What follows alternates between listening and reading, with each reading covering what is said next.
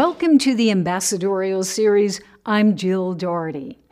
Probably no Americans have as unique and in depth perspectives on Russia as United States ambassadors.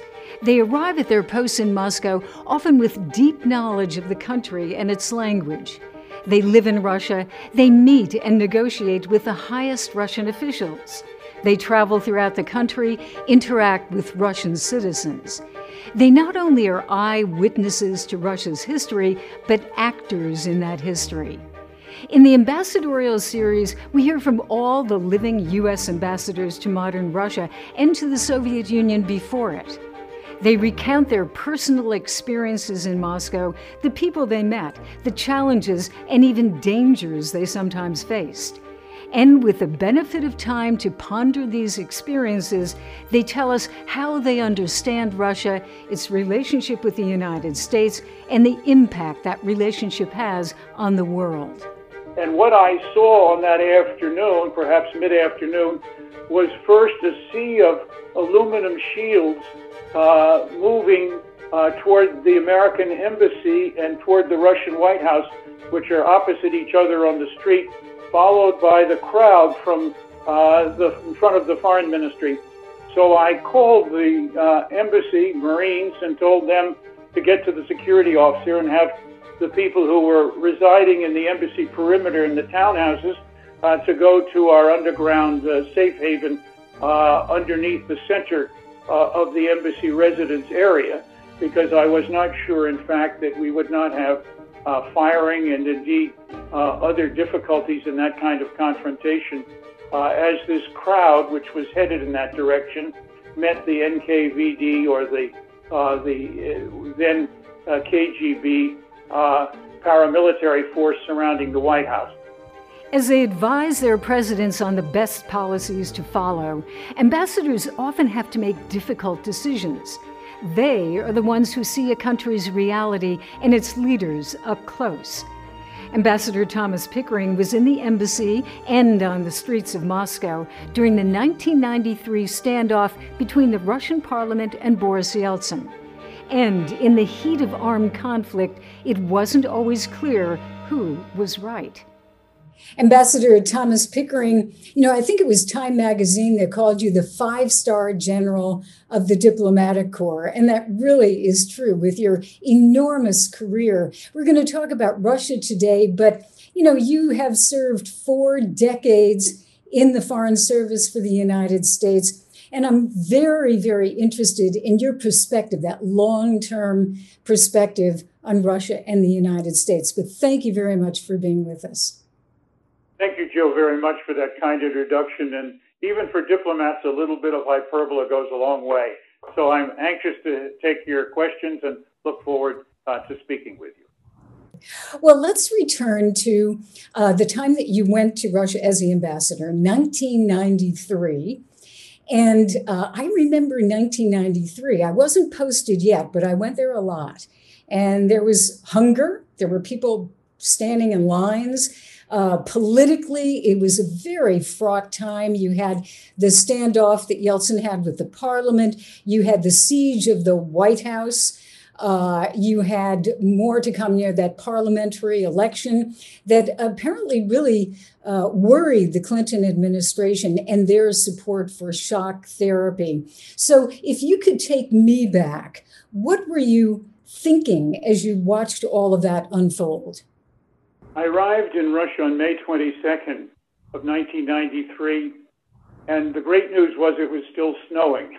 but the real news was that there was already engaged a standoff between the parliament and Yeltsin, and principally between people in the parliament who, in one way or another, either wished to replace Yeltsin or sought in somehow to maneuver him they were relatively, in what were the political terms of the day, more hardline, more communist, less reform minded, uh, less pro demise of communism. Uh, and many of them were, in effect, in the Russian White House, which was at that period of time the office of the prime minister. Uh, and some were high up officials in the uh, in the Russian hierarchy. Uh, what I learned when I arrived and what I saw afterward, right through the October 3rd, uh, con- uh, the October 3rd contention, indeed face-off at the White House, was a pretty constant effort of the parliament elected essentially under communism, in which there were two party, two candidates, an unusual approach by the communists uh, for each position, but each one of them was in one way or another uh, part of the party, and many of them held their links with the party. Uh, and they made, by someone's count, over 300 changes in the Constitution, seeking in one way or another to promote themselves and to limit Yeltsin's powers. And this brought about both contention verbally, politically, and really that went on for quite a bit of time. And I can recall that early in September, Andrei Kozyrev, the foreign minister, maybe later in September, called in me together with my British, French, and German colleagues and said that Yeltsin has now decided to prorogue the parliament, in fact, to end them, uh, and that he will, in return, carry out an election in January of 1994 for a new parliament, and he intends to write a new constitution he can no longer operate in a situation in which the contention of powers is so great, the difficulties of rule are so hard, uh, and the differences so vast. Uh, and we obviously said there are dangers in dealing with the parliament that way. We understand what he's going through. We will report back to our governments, and we think it is important that if he does do away with the parliament, he needs to have a free and fair election to carry it forward. Uh, so this was an extremely interesting time, and it began a series of active events in which uh, began with the surrounding of the, the then Parliament building, uh, the Russian White House, by uh, troops of the NKVD, their paramilitary organization. Uh, and that lasted uh, until roughly October 3rd. Uh, and those events were well known, and perhaps you'd like to discuss them. Throughout this time period, uh, I was thinking, what are the alternatives? The return to a communist rule in Russia, and perhaps the effort to reconstruct the Soviet Union around a period in which, beginning in December of 1991, uh, the constituent republics had separated, become independent states, were recognized, uh, had become members of the United Nations would be a throwback to reversion and recreation of a difficult situation uh, which actually had failed in August of 1990 uh, when President, then President Gorbachev in the Crimea uh, had a short-term right-wing revolt against him and it failed. The alternative was to stay with Yeltsin uh, Yeltsin, in many ways, represented at least a reform element, uh, not someone whose governance uh, role was either steady, predictable, or necessarily uh, uh, conducive to where we thought Russia should go. But we thought Russia should go toward democracy, toward economic independence, uh, toward relationships with the world community, and toward a different situation than the contention of the Cold War. Uh, these were all the ideas that I think were passing through our minds. There was no question at all uh, that some, at least, including some in my embassy, had concerns that the president was carrying out a coup against the parliament, quite rightly so, and that therefore he was, in fact, uh, uh, disobeying the Constitution and the best of democratic imperatives. If that were indeed the case and there hadn't been all the changes to the Constitution introduced by essentially the remnants of the Communist Party, I would have more have had more sympathy with their points of view. Uh, but their points of view uh, were expressed and sent to the State Department at their request in a dissent channel message. Uh, I offered, in fact, uh, to collaborate with them in a message where we could both state our views and put those before the broader uh, Republic in the department, as far as I know, uh, whatever reply they received from uh, the dissent channel came after the confrontation at the White House, which was in many ways the final physical manifestation of the contention between Yeltsin and his parliament. I'm thinking of you at that moment. You were at physically at the embassy, I presume. Yes, on the events of October 3rd were interesting uh, because I had had a new grandson arrive, and my wife had left for the United States, I think on Thursday or Friday for the birth of that child. Uh, and so I was alone. It was a Sunday.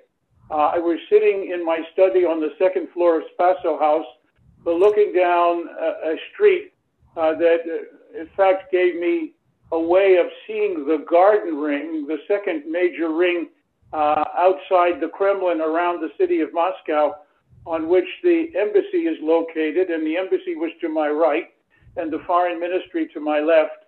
And the foreign ministry had had a series of demonstrations for a week or two, in part in support of the, the White the White House, the non-Yeltsin crowd.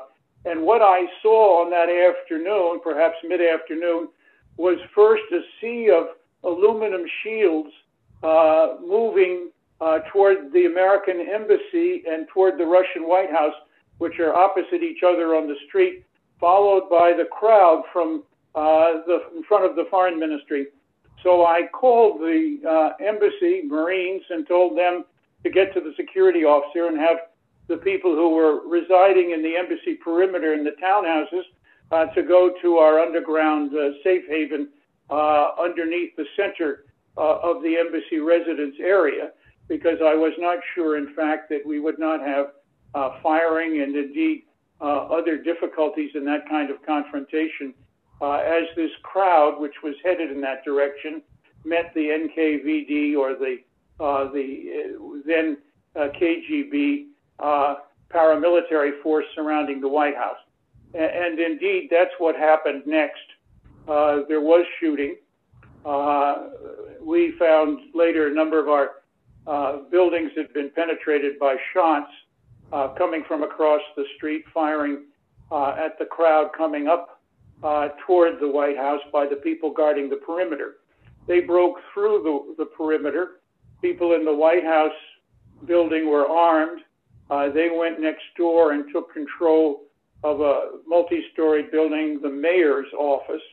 In the meantime, uh, one of the Russian ar- uh, uniformed armed security guards outside the embassy was shot, and our people at the embassy arranged to have him transferred to medical aid.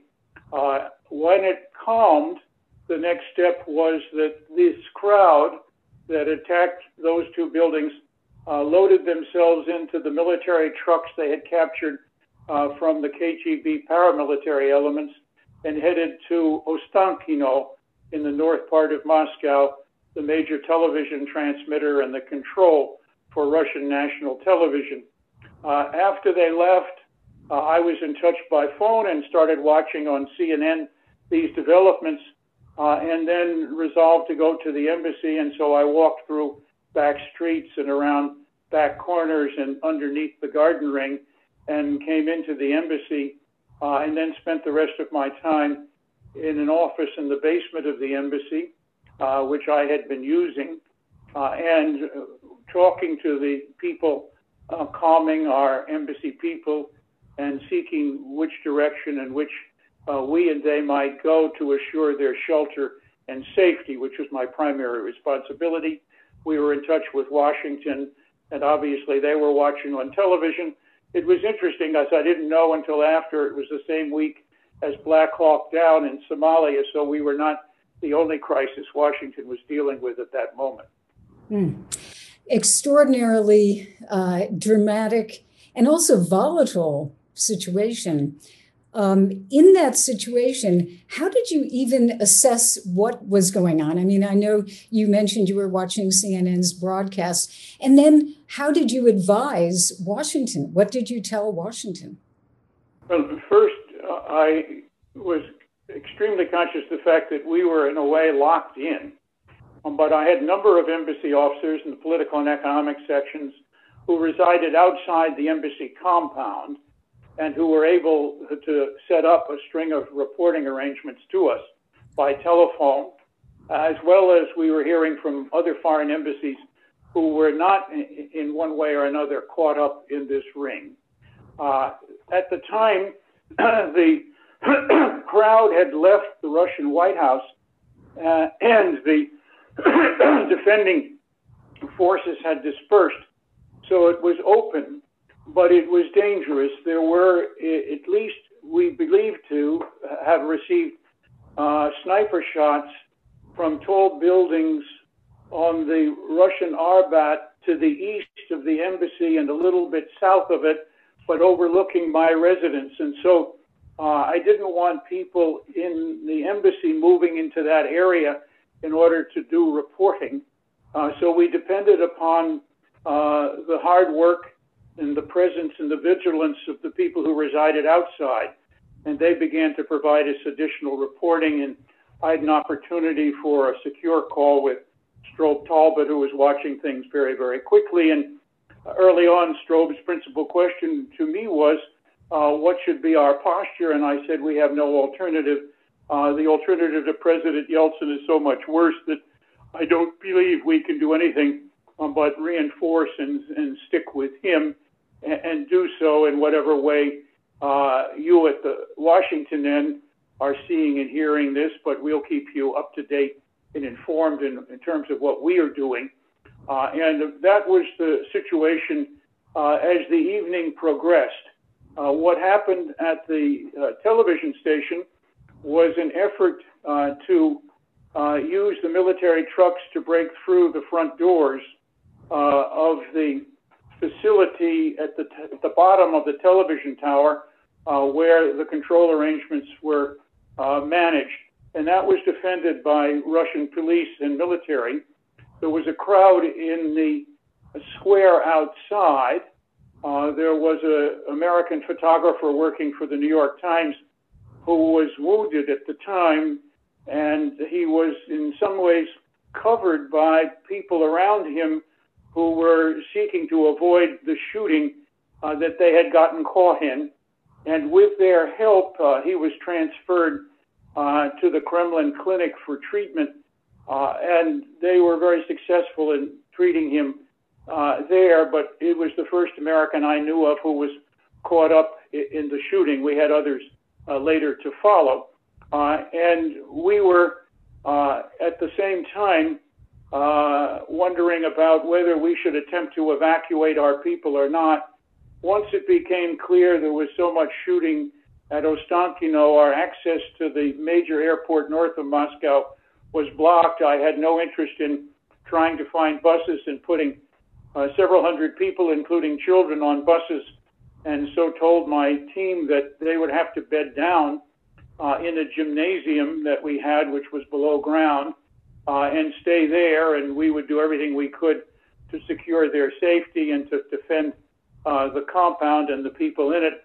Uh, there was never any attempt to take our compound and never any attempt at people to break in.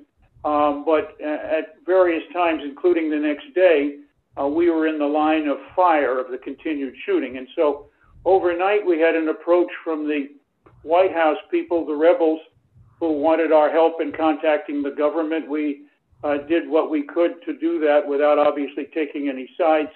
In the arrangement, we were talking to the government. Uh, but they were, put it this way, um, extremely preoccupied with what they were going to do, and they were not interested in advertising what they might do for obvious security reasons. So we knew very little until the early morning about what the reaction might be. And if you'd like, I would go ahead and continue to describe the next day. Please do. The next day, I woke up after having slept on the floor uh, in an office in the basement of the new embassy building, and I woke up to the sound of armored personnel carriers coming down a narrow alley uh, where the main entrance to the new embassy was located, and then watched on television as they deployed on a plaza in front of the Russian White House, and we saw armed soldiers uh, getting out of the armored personnel carriers and going into the front door of the Russian White House. Uh, in the meantime, later, uh, perhaps an hour or two, uh, we observed on Russian and U.S. television, CNN, uh, the approach of tanks uh, from the direction of west of Moscow on the main boulevard, Kutuzovsky Prospect. Uh, and CNN had a view from the fourth floor of a building that overlooked them. two of the tanks were seen to be loaded with what appeared to be ammunition from trucks. And then they moved slowly onto a bridge over the Moscow River where they had a clear shot at the Russian White House. Um, they aimed their turrets, and we could feel the ground shake with the shots that they put into the Russian White House. It appears as if they fired training ammunition of some type uh, because there were no detonations of shells although the shells penetrated into the building and apparently lit fires. Uh, the external damage to the building uh, was not large, as one might have expected with explosive rounds, uh, but they did this for some time, clearly in order to drive the defenders of the White House out of it, uh, practically, possibly because the invading troops were having trouble getting that done themselves. We later read in the newspaper that two or three hundred people were there. They were armed. Uh, many of them uh, took refuge in the basement and got access to an extensive tunnel system that exists under Moscow uh, that, for one reason or another, can be used to move from place to place underground. Uh, and so some were killed and some were wounded. I don't know that we ever had an exact toll, uh, but the building was recovered uh, and the fires that were lit burned out uh, by the afternoon or so, but it was a mess. Uh, and we were, of course, across the street. Uh, at one time on that morning, it was a Monday, I had a need to get more people reporting to us from outside, and uh, two or three, one of whom was Masha Yovanovitch, accompanied me in my armored Cadillac, such as it was, out of the embassy and over to the embassy residence. We had a portico so we could hide under that to escape any sniper fire. Uh, and they used my residence as a kind of base uh, to organize uh, continued reporting of what was going on. Uh, during the time the tanks were firing, we saw on television large numbers, thousands of Russians uh, on the streets and indeed some on the bridge, uh, even as the tanks were firing at the building, watching what was going on. I had a sense in that whole process that Yeltsin was determined to retake the White House, to assert his authority, and by the end of the day, that without question is what happened. I gave interviews at um, at the request of the journalist community uh, off and on during that day. Some uh, was available to move to uh, places around the city where they wanted to do the interviews on television, and some were done on telephone and so on. And we stayed in regular touch with Washington as the events proceeded. And uh, by Monday, Washington had made statements in support of Yeltsin and what was going on uh, at the Russian White House. And uh, the termination of that was pretty clearly by Tuesday morning, Yeltsin fully in control of Moscow. An amazing story. And, you know, it raises in my mind this conundrum about Yeltsin, which is he was depicted by many people, at least in the West, as a Democrat and, you know, fighting against the communists. But you are really talking about the uh, devil's dilemma of Yeltsin is uh, that he did some things that could be construed, and some of your own people said that, as very undemocratic. I mean, standing back and looking at him, you know, with this uh, separation from that period, how do you define him in your own mind? Uh, what what was he? Was he a bridge from one to the other, or what exactly? I think in historical terms, he was obviously a transition. Uh, at the time, we looked at him as someone who had the leadership qualities and the staying power to deal with the issue. Uh, that having inherited a system uh, which was not yet fully disintegrated from communism to something else, he had to contend with the hangover remnants, including the efforts to use constitutional amendments to try to take power. Uh, and so what we had was uh, a constitutional type coup going on in one part of town uh, while he was trying to resist it in another part of town. And so force and violence broke out on the third, uh, to which he responded, perhaps in some ways prodded by his decision uh, to send Parliament home. Uh, but the chain of events, in my view, uh, was clearly not only in Yeltsin's favor, but what we had seen and heard from Yeltsin, despite the fact that he had resolved to dissolve the parliament, uh, was pretty much uh, along the lines of one preserving uh, a changed um, regime in power on the one hand and resisting what we believe to be the resurgence of people who wanted to reestablish the Soviet Union and communism on the other side of the issue, and therefore it seemed to res- respond to public sentiment. Uh, and in that regard, uh, I think probably it did. Uh, so it was a complex situation, and clearly one in which you didn't have overnight.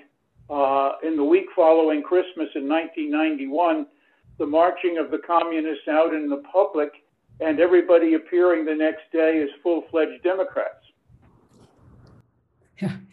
You know, as you look at, as I look at your career in Moscow, and then even before that, uh, going back the last year, I believe 1996, in Moscow was kind of the run up to the expansion of NATO.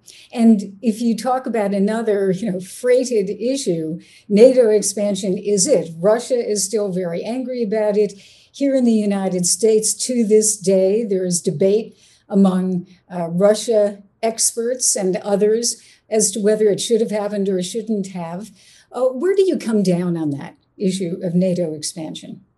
Well, I think I'll come to that in a minute, but I just wanted to add one more thing on Yeltsin because uh, after the events at the White House on October 3rd and 4th, uh, we followed closely what he did. And I think a reasonable case can be made, with one exception, then on major decisions involving defense of democracy, he came out on the right side. And the one exception was the war in Chechnya, where seemingly he was persuaded not only by the fact that the Chechens had adopted uh, guerrilla warfare tactics against the Russian Federation, but that he was declining so much in popularity that there were clearly arguments, at least the surface evidence is such that in order to win the next election in 1996, he had to take back uh, by force uh, Chechnya. Uh, and so that, you know, led to another conflict, much more messy, much less clear. Uh, it was quite fascinating that uh, during a visit uh, in the midst of the Chechen, early stages of the Chechen conflict, um, I had the opportunity to host Vice President Gore. And I remember riding in uh, in the car from the airport, and I gave him my advice that there were some who were already talking about the war against Chechnya as Abraham Lincoln's reaction to Fort Sumter. And I said the two were not parallel and that in no case would it be, in my view, a good thing uh, to make that uh, comparison while he was in Russia in public. Uh, of course, my vice, advice was worth everything uh, it, it, cost him. It was free, uh, and he felt fully free to ignore it and did. How ironic. so let's go to NATO. Yes, please. Uh, I've been in Russia long enough when this issue came up uh, to be deeply concerned about what the Russian reaction would be. There was no question at all that, uh, particularly those managing Russia in Washington, wished always to hold out the hope to the Russians that expansion or no, at some point, they, in their democratic progression and rejoining of the international community, might wish to become part of NATO. Uh, much of that was hope over reality. If there had been anything that had been demonized on a regular basis, equally with the United States under the Soviet Union, had been NATO. NATO was seen as the manifestation of imperialism surrounding uh, the communist uh, central state, uh, the USSR.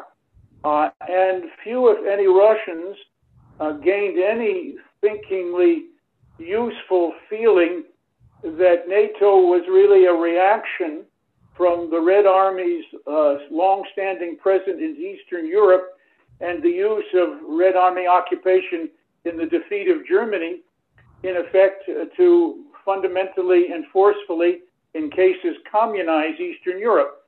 And therefore, NATO was seen as an aggressive alliance, as portrayed by the Soviets in the USSR.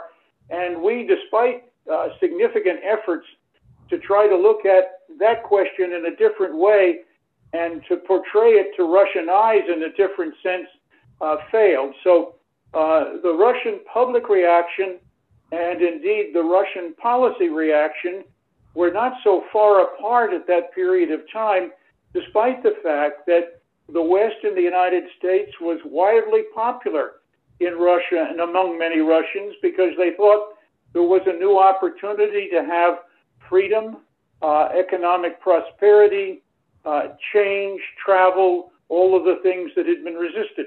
But somehow, NATO presence did not uh, occupy a, a, positive niche in that series of explanations. And so once we began to get wind of the NATO enlargement uh, as a serious policy option, uh, certainly not in any way offset by the notion that we will keep a door open for you, Russia. Uh, we wrote back uh, quite serious, quite uh, strong uh, telegrams to Washington uh, say that they had to calculate the effect of NATO on the Russian policy. Uh, rarely, if ever, did we get answers. And interestingly enough, Bill Burns, in his wonderful book produced last year, was able to rescue one of these cables from the archives and get it declassified so it is published for you there to see uh, both the thinking of the embassy and the arguments that we make. Could we have done it differently? And I say yes, quite, quite, quite probably. Uh, as the NATO question and enlargement expanded, and particularly related to Poland and uh, indeed uh, to other states uh, where there were significant ethnic presences in the United States, and thus they had some electoral significance. Uh, we saw the beginnings of a different idea, but it in effect, followed NATO enlargement rather than preceding it. And it was a thought attributed to General Shalikashvili, who was the uh, chairman of the Joint Chiefs of Staff, that we should set up a partnership for peace uh, and bring in uh, people who might at one day or another be headed toward NATO, but not necessarily limited, and that it should be what would clearly be a lighter touch in terms of how things would work, uh, but it could follow. Uh, and that was something that I thought could have preceded NATO enlargement, uh, been a kind of stepping stone. Not everybody who was in it would necessarily be considered for NATO membership at the same time, but it might have, particularly given the fact that there was Russian presence in it, and we were beginning, for example, peacekeeping exercises jointly in Russia and outside of Russia with Russian military forces at that time uh, be able perhaps to palliate a little bit of the in your face nature of how the Russians viewed the NATO enlargement. Uh, that didn't happen. Uh, the Russians had their own theory and, and, and ideas. Uh, they felt that they had been promised at the time uh, that Germany was reunited, uh, that NATO would not be extended. they clearly felt they had been promised there would be no stationing uh, of Western uh, nuclear weapons, principally U.S., east of uh, the then West German, uh, East German borderline, uh, as a kind of uh, nuclear joint commitment uh, that, in one way or another, was never a quid pro quo, but it paralleled the significant efforts we made with the Russians, in which they were, in my view, highly cooperative uh, to recover Russian nuclear weapons stationed in Belarus, in Ukraine, and in Kazakhstan. Uh, something that took place and something that gave rise to the joint commitment that we would seek to defend Ukraine uh, as an offset to their giving up uh, the control they had over nuclear weapons, uh, and which was later obviously a centerpiece of concern about Mr. Putin's moves in eastern Ukraine.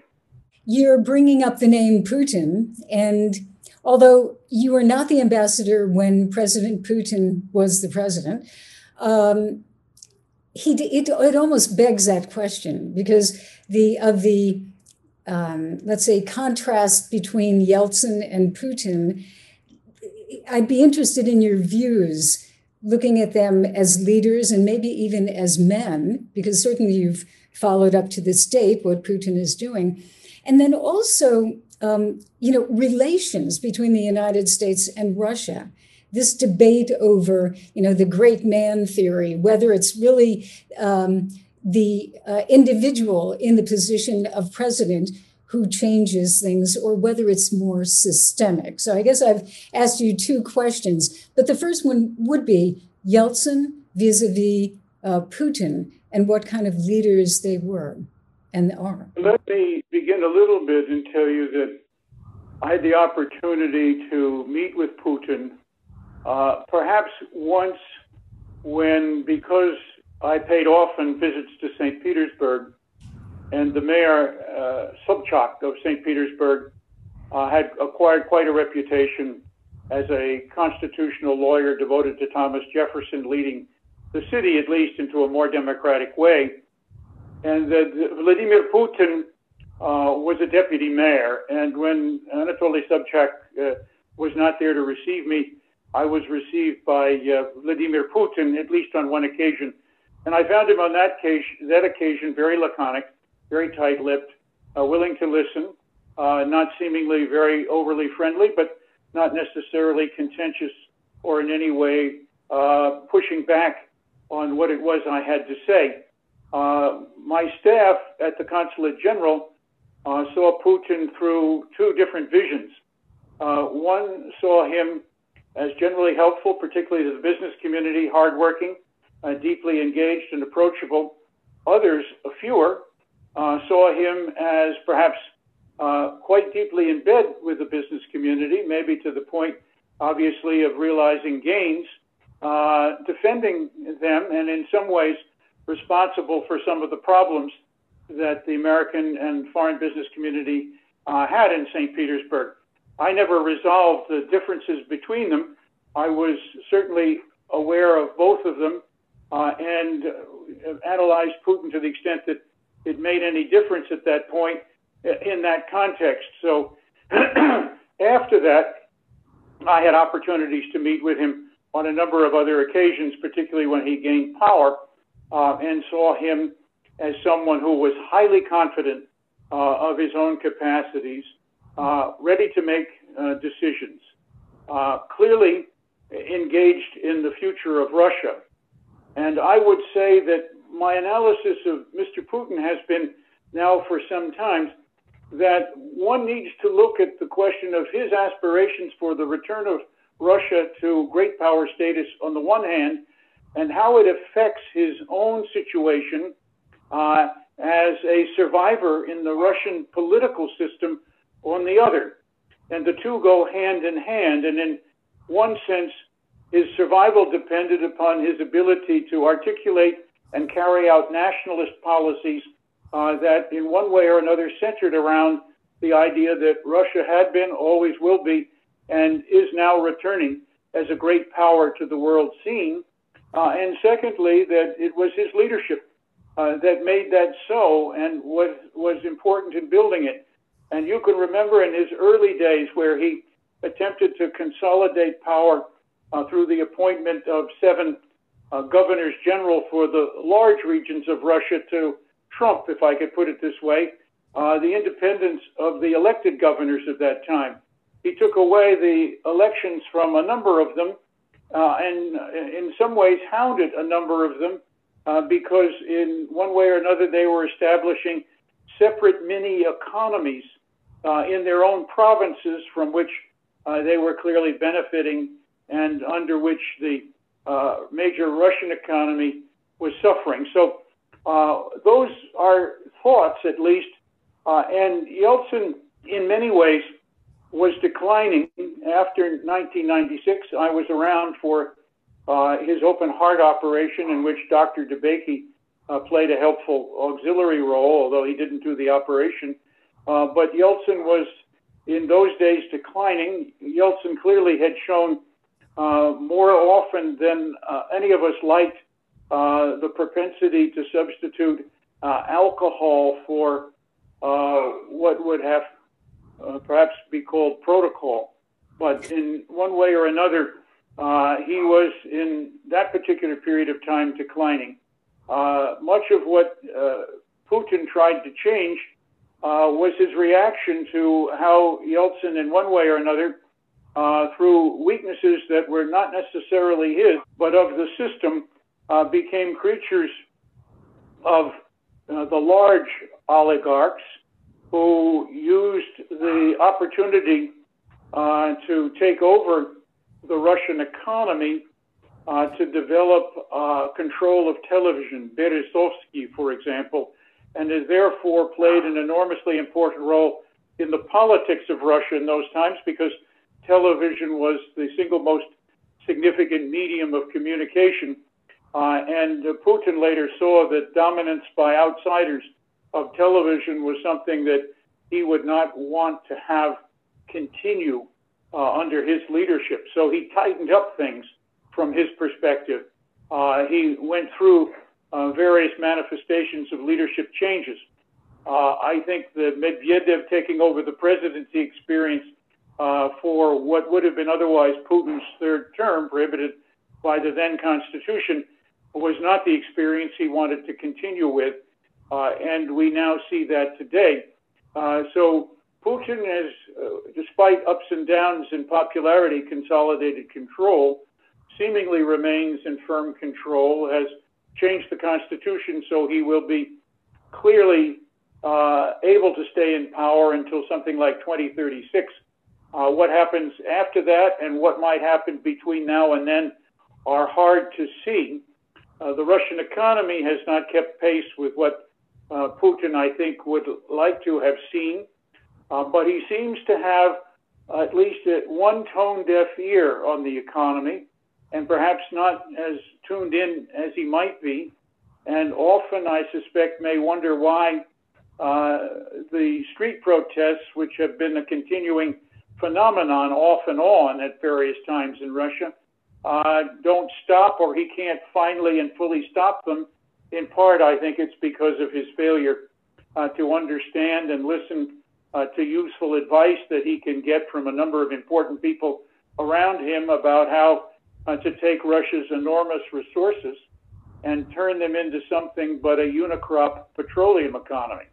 I did want to pick up on one issue, which is the relations between the United States and Russia. And so many people have said they're never normal. This is not this is these are two countries that because of their history their culture etc have not had what you would say um, you know normal relationships that we have with let's say any european country etc and i'm asking mr ambassador why do you think that is why is it can we have a constructive um, organized approach and relationship with russia or always are we always doomed to have some type of conflict? I think it's a great question.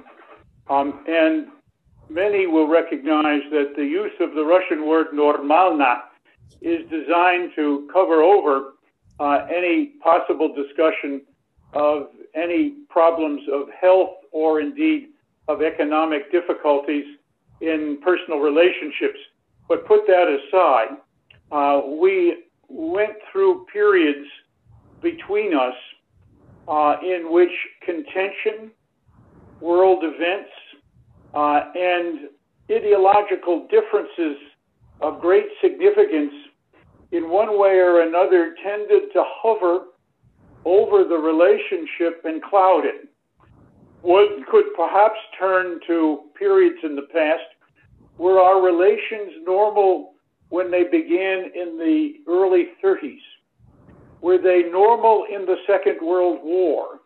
And I would have to say a depression of consequence and world contention, and then the fascist uh, expansion uh, through 45 meant that was not normal.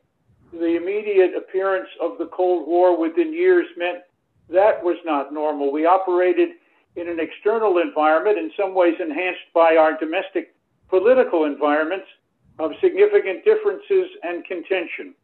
And I can remember very well uh, in what I would probably take back to 1954, uh, my first year as a graduate student, a student conference at West Point, uh, in which they gathered people from across the country uh, to, in fact, uh, sit down with cadets, and where almost every lecture, every presentation uh, was super hyped on the dangers of communist expansion. Much of what we are seeing from a certain element in our population now, or a certain element in our political community now, about China and what to do about it. So the collapse of communism was not normal in any sense of the word. And we operated in a situation where even the best of economic development experts did not have what one could call a perfectly easy, fluid, highly uh, able to implement idea. Uh, there's an old expression, Adam Michnik, a Polish economist, once said that going from communism, from capitalism to communism is like making fish soup out of a fishbowl but the reverse we do not know how to do. And there was much of that. There was also much resistance in Russia, obviously, because people had for 70 years uh, been in many ways uh, enthralled by the system that was going totally to change their lives and their position in the world. Uh, the piece that many people remember most in parts of Russia uh, is that for the period of the Yeltsin time, uh, the West was trying to steer Russia, uh, didn't do it very well. Uh, that Russians were, in many cases, in their view, overridden uh, by the political and foreign policy imperatives of the United States and the West. And it was only when Mr. Putin came back that they regained some independence about this, and it was only through his leadership, which attempted uh, to do a certain amount of reforming, both uh, in the military, which had been very, very badly disintegrated, and uh, politically and in the international community uh, to bring back what they had thought was the promise of change as they went out of communism. Uh, so, in, in a way, uh, the expectation in the future that we will have perfectly, quote, normal circumstances in a world of constant change is something of a deception and a snare. What we need to do is to be able carefully to evaluate where we are, understand that we're never going to have perfect alignment, uh, to seek out, as we did, uh, particularly in the Cold War middle period, uh, how to control those mutual dangers which are existential.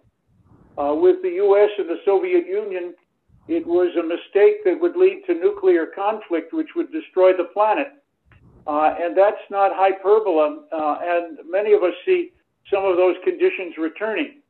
Uh, with Russia today, it may well be uh, to put in place a new arms control regimen to build the stability that we were trying to build in the Cold War, which has been torn up mainly by the Trump period, although Bush began it in doing away with the ABM treaty, uh, for what are clearly narrow national objectives, which in my view are not thought through and are clearly not part of what I would call a significant strategy on the part of the United States. And without going into it in this interview, we have much the same problem with Russia. I'm sorry, with, with China as we have with Russia. Uh, and what is it that might make a difference there? Uh, one of the things that might make a difference is together dealing with COVID rather than separately uh, spitting at each other on the question. Or even more importantly, as John Kerry has suggested recently, on climate change.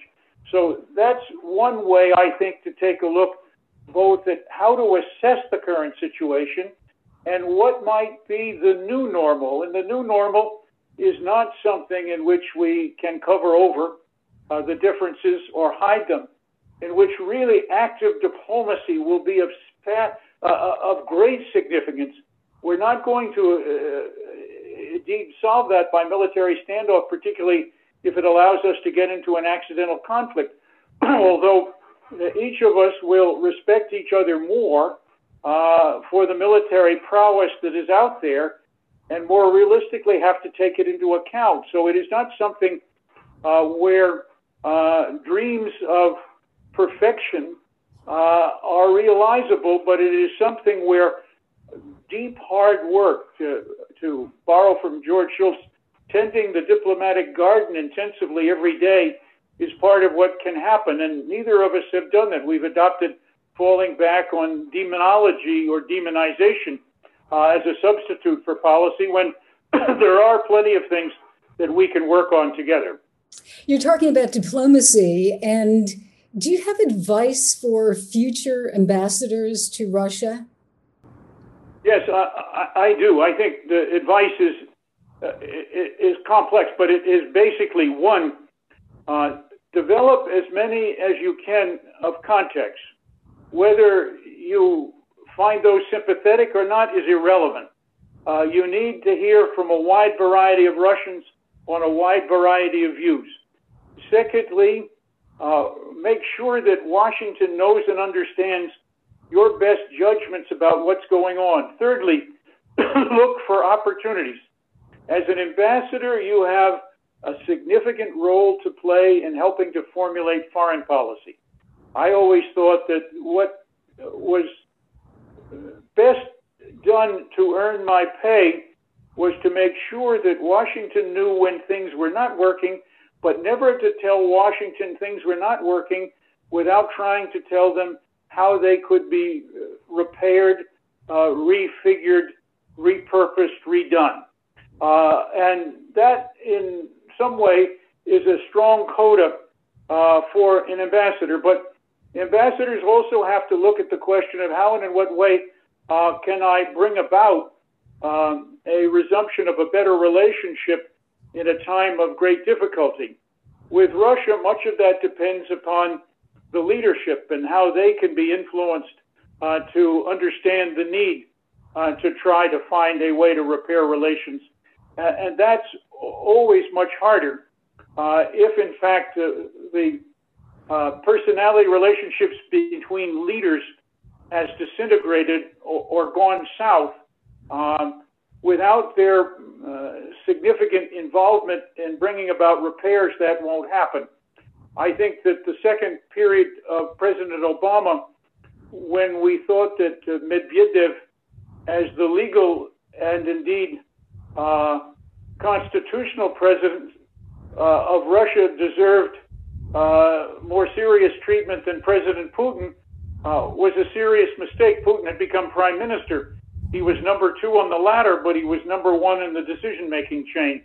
Uh, and efforts on the part of the United States uh, to deal with that uh, in an entirely protocolary way uh, sent the message that the U.S. was actually seeking to replace Putin with Medvedev and expected that to happen.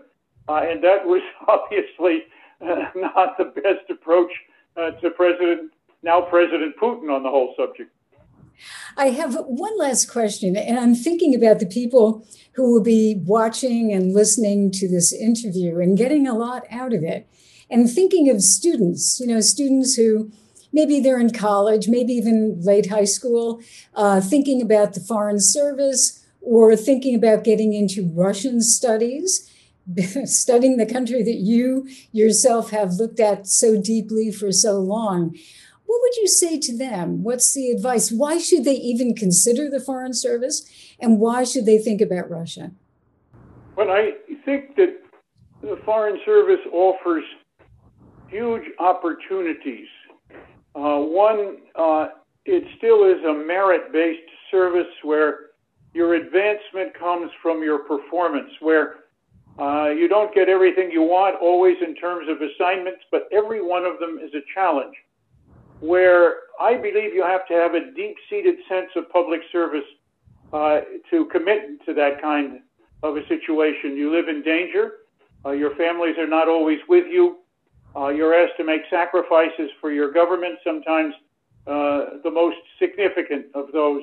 On the other hand, uh, the notion that you can play a role in shaping for the United States, in my humble view, still the world's leading country, despite recent declines, which I hope are momentary and repairable in the next administration, and believe they are. Uh, that is a, an enormously gratifying proposition. And I always found that being able to help individual Americans who were in trouble was part of what my responsibilities were. And I had often uh, great satisfaction from those small cases, uh, reuniting uh, a family around the children that may have been taken away by a divorced parent overseas, uh, to being able to make a considerable suggestion for how and in what way the next phase of our relationships with a country like Russia or India or in the UN should be developed. Uh, these are enormously valuable rewards, not measured in monetary terms, but measured certainly in personal satisfaction terms. So if you are interested, don't go to the Foreign Service to believe that it's just a useful stepping stone to something higher. It may well be.